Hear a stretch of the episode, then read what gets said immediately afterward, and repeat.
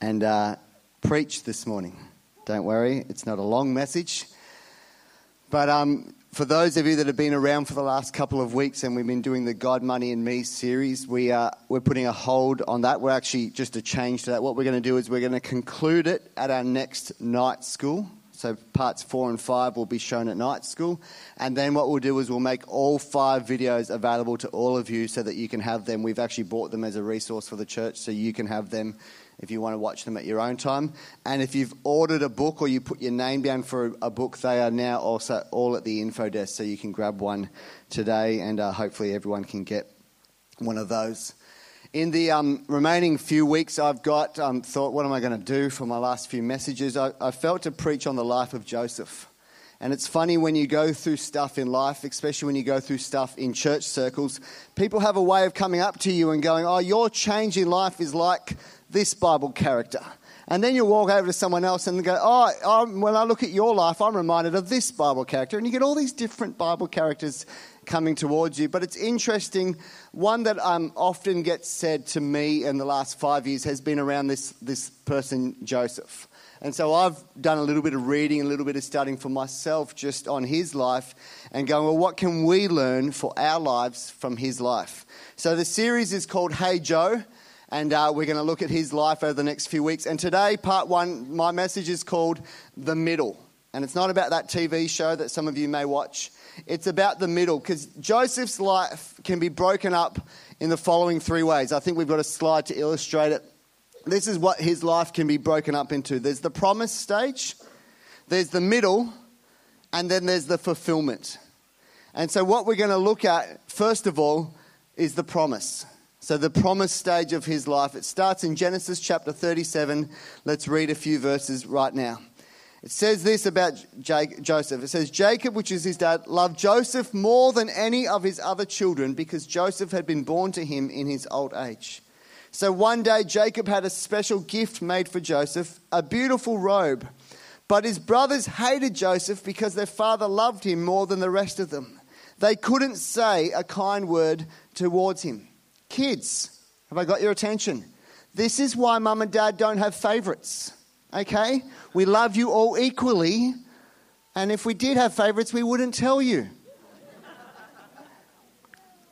It's probably not the wisest parenting move in the history of mankind or humankind for Jacob to show such favoritism towards Joseph. Despite of that though, it's obvious that Jacob believed that there was something significant and special about his son Joseph. Joseph would have grown up knowing that his dad believed that there was something special about him, something significant about him. And from an early age, he knew that because of this coat of many colors, there was something on his life that he carried that was significant and it was special. He wouldn't have known why, he would have known the details. He just would have known from a very early age that there was something marked on his life. And the coat that he wore represented that. The coat that he wore marked that he had something significant over his life. The next few verses, let's keep reading from Genesis 37, verses 5. One night, Joseph had a dream, and when he told his brothers about it, they hated him even more. Listen to this dream, he said. We were out in the field tying up bundles of grain, and suddenly my bundle stood up, and your bundles all gathered around and bowed down before mine. His brothers responded, So do you think you will be our king, do you? Do you actually think that you will reign over us? And they hated him all the more because of his dreams and the way he talked about them. Verse 9 Joseph had another dream.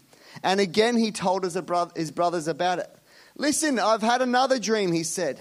The sun, the moon, and the 11 stars, they bowed low before me. This time he told the dream to his father as well to his brothers, but as his father, his father scolded him, What kind of dream is that? he asked. Will your mother and I and your brothers actually come and bow to the ground before you? But while his brothers were jealous of Joseph, his father wondered what the dreams meant. Possibly not the wisest move to be telling those dreams to his brothers who already hated him. Just a side note, there's a whole other message and a whole other point you could go. It's really important who you share your dreams with. You know, Joseph definitely had some dreams that obviously had come from God and were showing him what his future was look like. And it's important with you and I that when God gives us a God given dream or we have this vision, this, uh, not everyone's going to get it. In fact, some people are going to hate it. Some people are going to hate you because of you sharing those dreams. So it's important to know who you can share those dreams with and not just go about, you know, in this way. I think Joseph had a lot to learn. But there's no doubt that Joseph's dreams are about one day he's going to be a leader. One day he's going to be a ruler. One day he's going to be a person of influence and significance in a role that he doesn't know what it looks like yet, but he just knows that one day there's a ruling and a leading for him to do. Again, he or his dad don't know the details, they don't know where. They just know that he's going to be some kind of leader. And Joseph is given this picture or this promise, if you like, of what his future will look like. So at a young age, he's given the coat. He knows he's significant. At a young age, he has dreams about his future, so he knows that that's the promise. Let's fast forward, though, 15 years. Let's fast forward 15 years in Joseph's life. Genesis 41, verse 38. Pharaoh asked his officials, Can we find anyone else like this man, so obviously filled with the Spirit of God? He's talking about Joseph. Then Pharaoh said to Joseph, Since God has revealed the meaning of my dreams to you, Clearly, no one else is as intelligent or as wise as you are. You will be in charge of my court, and all the people will take orders from you. Only I, sitting on my throne, will have a rank higher than yours. Pharaoh said to Joseph, I hereby put you in charge of the entire land of Egypt. Then Pharaoh removed his ring from his hand and placed it on Joseph's finger. He dressed him in fine linen clothing and hung a gold chain around his neck. Then he had Joseph ride in the chariot reserved for his second in command and wherever Joseph went, the command was shouted, Kneel down. So Pharaoh put Joseph in charge of all of Egypt. And Pharaoh said to him, I am Pharaoh, but no one else will lift a hand or foot in the entire land of Egypt without your approval. Fifteen years later, Joseph begins to see the dreams become a reality. He was told at an early age that people would bow down before him and that he would be a leader and a ruler. And now he's starting to see it come to pass. He's appointed as the 2IC of Egypt, the governor of the land, a position of incredible power and influence. Who thinks that job description, though, sounds a little bit exhausting? No one can lift a hand or a foot in the entire land without his approval. Does anyone think, forget that? Does anyone look at that job description and go, yep, sign me up? That's me right now. Any other eldest children here that want that role like me? And just see that and go, yep, I have the power, I have the control if I have that role right there. But that's what's on Joseph's life. He's given this incredible responsibility, this incredible honor to rule this land on behalf of a foreign king because the foreign king sees in him the leader and sees in him someone who can handle the weight of responsibility. Another eight to nine years happen, and we read this about more of those dreams coming to pass. Genesis 42, verse 5. Jacob's sons, which is Joseph's brothers, arrived in Egypt along with others to buy food, for the famine in Canaan was there as well. Since Joseph was governor of all Egypt and in charge of selling grain to all the people, it was to him that his brothers came. When they arrived, they bowed before him with their faces to the ground. Joseph recognized his brothers instantly, but he pretended to be a stranger and spoke harshly to them. Where are you from? he demanded. From the land of Canaan, they replied. We have come to buy food. Although Joseph recognized his brothers, they didn't recognize him. And read verse 9 and he remembered the dreams he'd had about them many years before.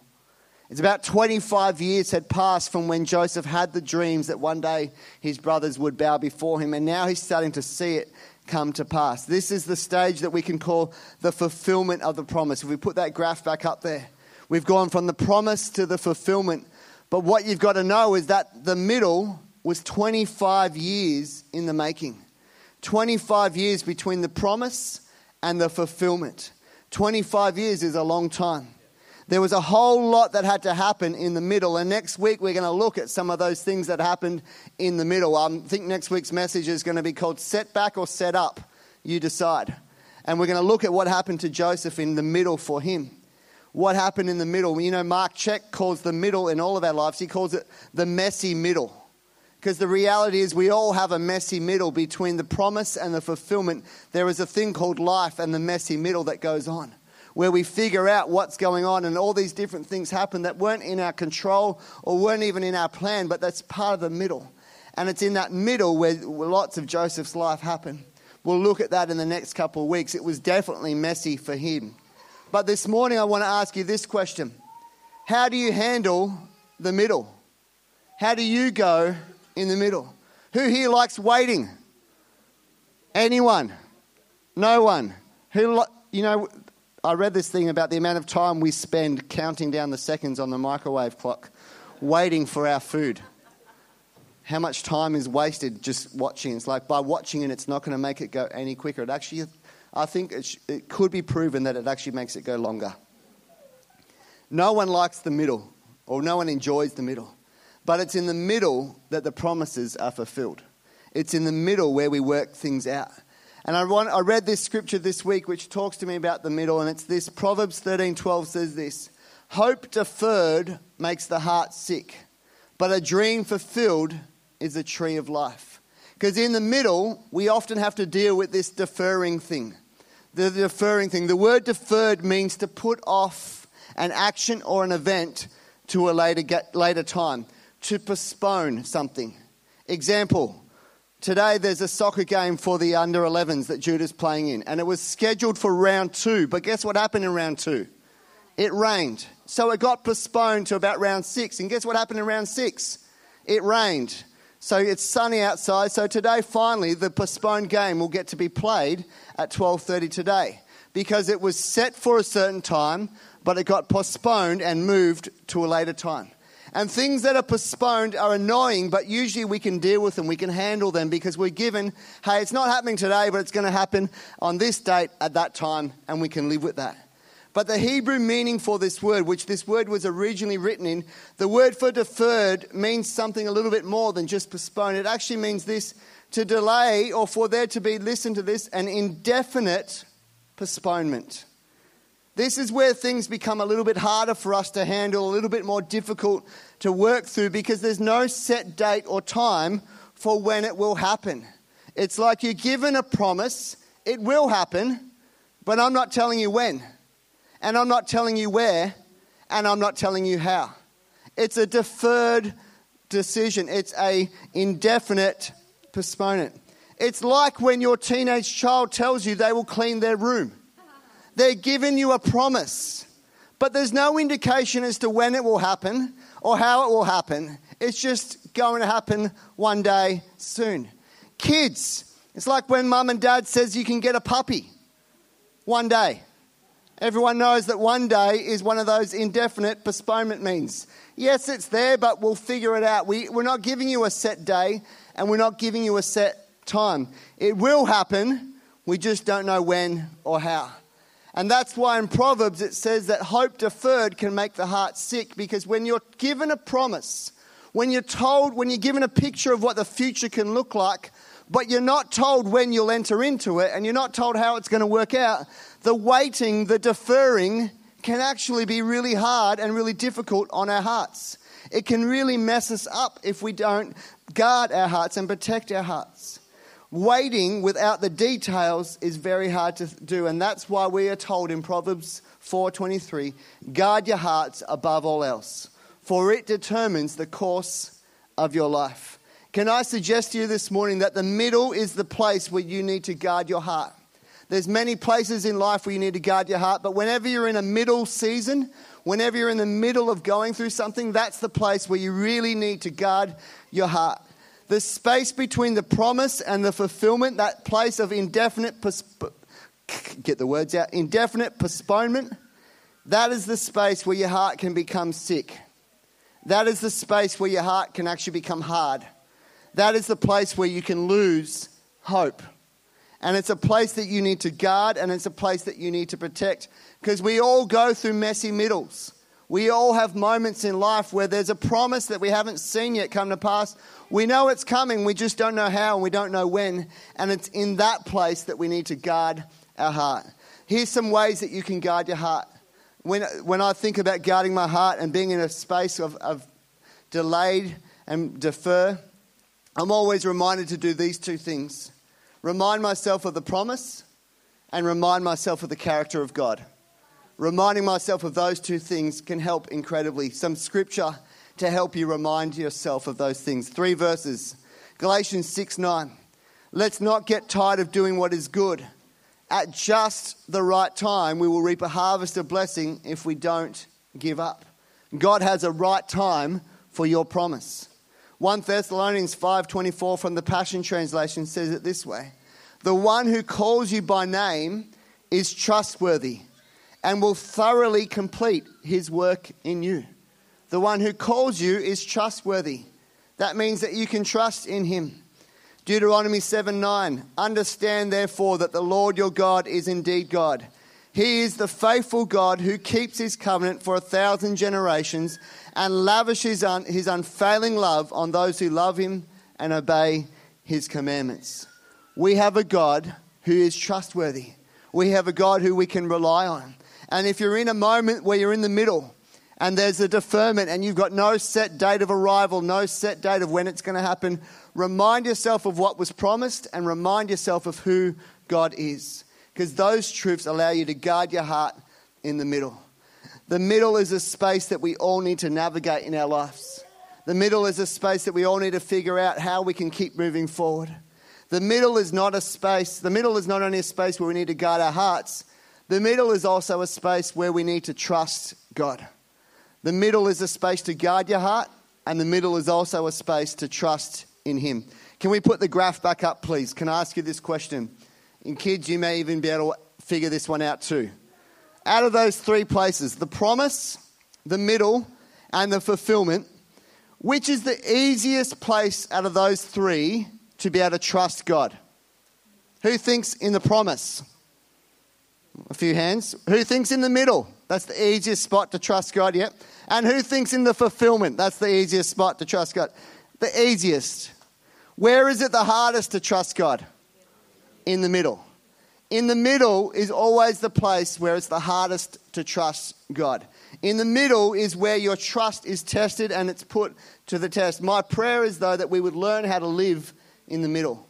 Not only that we would learn how to live in the middle, but we would learn how to thrive in the middle. We would learn how to live life to the full in the middle. Because this is the truth, church. The middle is the place where we learn and where we grow the most. The middle is the place where you will do the most growing and the most learning if you allow to be in that middle and go, God, what are you teaching me in the messy middle? I wonder what part of your life you would say right now, I'm in the middle. There's something where I'm in the middle, and I, I know there's a promise. I know there's a day coming where that fulfillment of that promise is coming, but right now I cannot see it, and I don't know, I haven't figured it out. I wonder what it is for you. The middle is the place where your life stories are written. The middle is the place where your character is defined. The middle is the place where the real you comes to the, to the top, where we get to see what we are made of. You know, most of us can handle the promise. Who likes having great things spoken over their life? Yeah, it's good. Who likes seeing fulfillment? Yeah, that's good as well. Not many of us enjoy the middle. But I think if we can learn how to handle the middle, if we can be open to what God's doing in the middle, that's where we can see growth, that's where we can see character develop, and that's where we can see God do and complete what He started in all of us. You know, over the next few weeks, we're going to look at some of the things that happened to Joseph in the middle. And it's easy to look at the life of Joseph when we know how the story ends. But I realize that for you and I, we've got to live this out not knowing exactly how it will end. We don't have the final chapter right there for our lives. All we know is that in the middle, we need to trust in Him. Can I have the creative team come back up? I told you I wouldn't preach long this morning. If the team want to come back up and join me. What I want to do this morning as we finish is I want to pray into the messy middles. I want to pray into every situation, every person that goes, hey, I'm in the middle. Uh, my prayer this morning is that your hope will not be lost in the middle, but that you would hold on to hope. And if you're here this morning and your hope has been lost, today would be a day where you claim it back. And you go, I may be in the middle, but in the middle, I've still got hope. In the middle, I've still got faith. In the middle, I'm reminding myself of who God is and what He's going to do in my life. My prayer this morning is that our attention will shift onto the promises and character of God rather onto the situations or the circumstances we could be in. My prayer is that we would trust Him in the middle. You know, I've just been thinking of songs this week for some reason. I started off with Hey Joe. And then the other one was Stuck in the Middle. And I wasn't going to sing it, I wasn't going to get the band to sing it. But there is a truth that we all, all of us, are in the middle of something. All of us are in the middle somewhere. And if you look around, these are the people you're stuck in the middle with. It's good times. But that's not to uh, that's not to discourage you. That's just to go, hey, we're all on this. We've all got things that have uh, got promises that we haven't seen come to pass yet. We're in the middle, and we're going to keep going. We're going to stay in trust. We're going to keep our eyes on Jesus, and we're going to trust Him with the outcome of our middle. So, what I want us to do this morning, I want us to stand. All of us to stand. Don't worry, you're not responding to anything. Just, you know, you're saying, do I want to respond today? I know that's true for my life. I'm just not sure if I want to respond or not. We're all going to stand, and I'm just going to pray over all of our lives for the messy middle, that God will complete what He started. And in the middle, we will stay in trust, we will stay in hope, we will stay in faith. The team are going to lead us in a song in a moment. And if you would like prayer this morning, if you would like people to stand with you and pray into your specific situation, what your middle is right now, then we're going to open up the front and people will come and stand and pray with you. Maybe there's other things in your world. Maybe there's something you need a healing. Maybe there's something where you need a financial breakthrough. Whatever your situation or your need is, we want to stand with you and pray this morning. But we're going to pray over our middle right now. So, God, I pray for every person. God, I thank you that you know the beginning from the end. You are the Alpha and the Omega, which means you are there from the very beginning and you'll be there to the very end. God, you are an eternal God. And God, I thank you for every situation, every life that's represented in this room, for every middle right now, God. God, my prayer this morning for every middle is that, Lord God, in that situation, we would know who you are. We would remind ourselves of your character and your faithfulness and your goodness. God, in the middle of our situations, we would remind ourselves this morning of your promise, the promise that you have spoken to each of us. God, I pray for those across this room this morning that have lost hope. They've lost sight of those things. They've, they've let go of those things or they've lost them, God. I pray that right now they would be restored. That right now they would come back into the center of their attention, the center of their mind, the center of their heart that you would bring back into memory some of those things, church, you've long forgotten about because it's been a long time. And I just pray right now, supernaturally, God would remind you of those promises and those dreams and those things He placed in your heart that you've let go of. He hasn't let go of them. In fact, He wants to bring them back to the center of your attention right now in this place. We pray, Lord God, for those in the middle where it's really hard, it's really difficult. There's things going on that they can't make sense of, they can't understand. They're questioning you and they're doubting you. And I just pray right now, God, in that middle, that you would intervene. In that middle, you would come in and you would show up in a miraculous way like only you can. God, we pray over us as a church. We, God, we commit these next few weeks of transition into your hands, Lord God. We ask, Lord God, that in our middle, that your peace would reign and that there would be a spirit of unity across our church, God. We thank you, God, that you are with us in the middle and that your promises are true and your promises are sure. God, we give you all of our hope, all of our trust. It is in you. It is in you. We're going to sing in a second, but just before I finish, if you're here this morning and you don't know who God is, you don't know the difference that He can make in your life, the transformation that He can bring then we would love to introduce you to how you can have a relationship with Jesus Christ. And to do that, again, I'm going to open up the front. Just come down while the song's on or come down afterwards. Introduce yourself to one of us. We'd love to chat with you, talk to you, and show you how you can know who Jesus is and the difference he can make in each of your lives.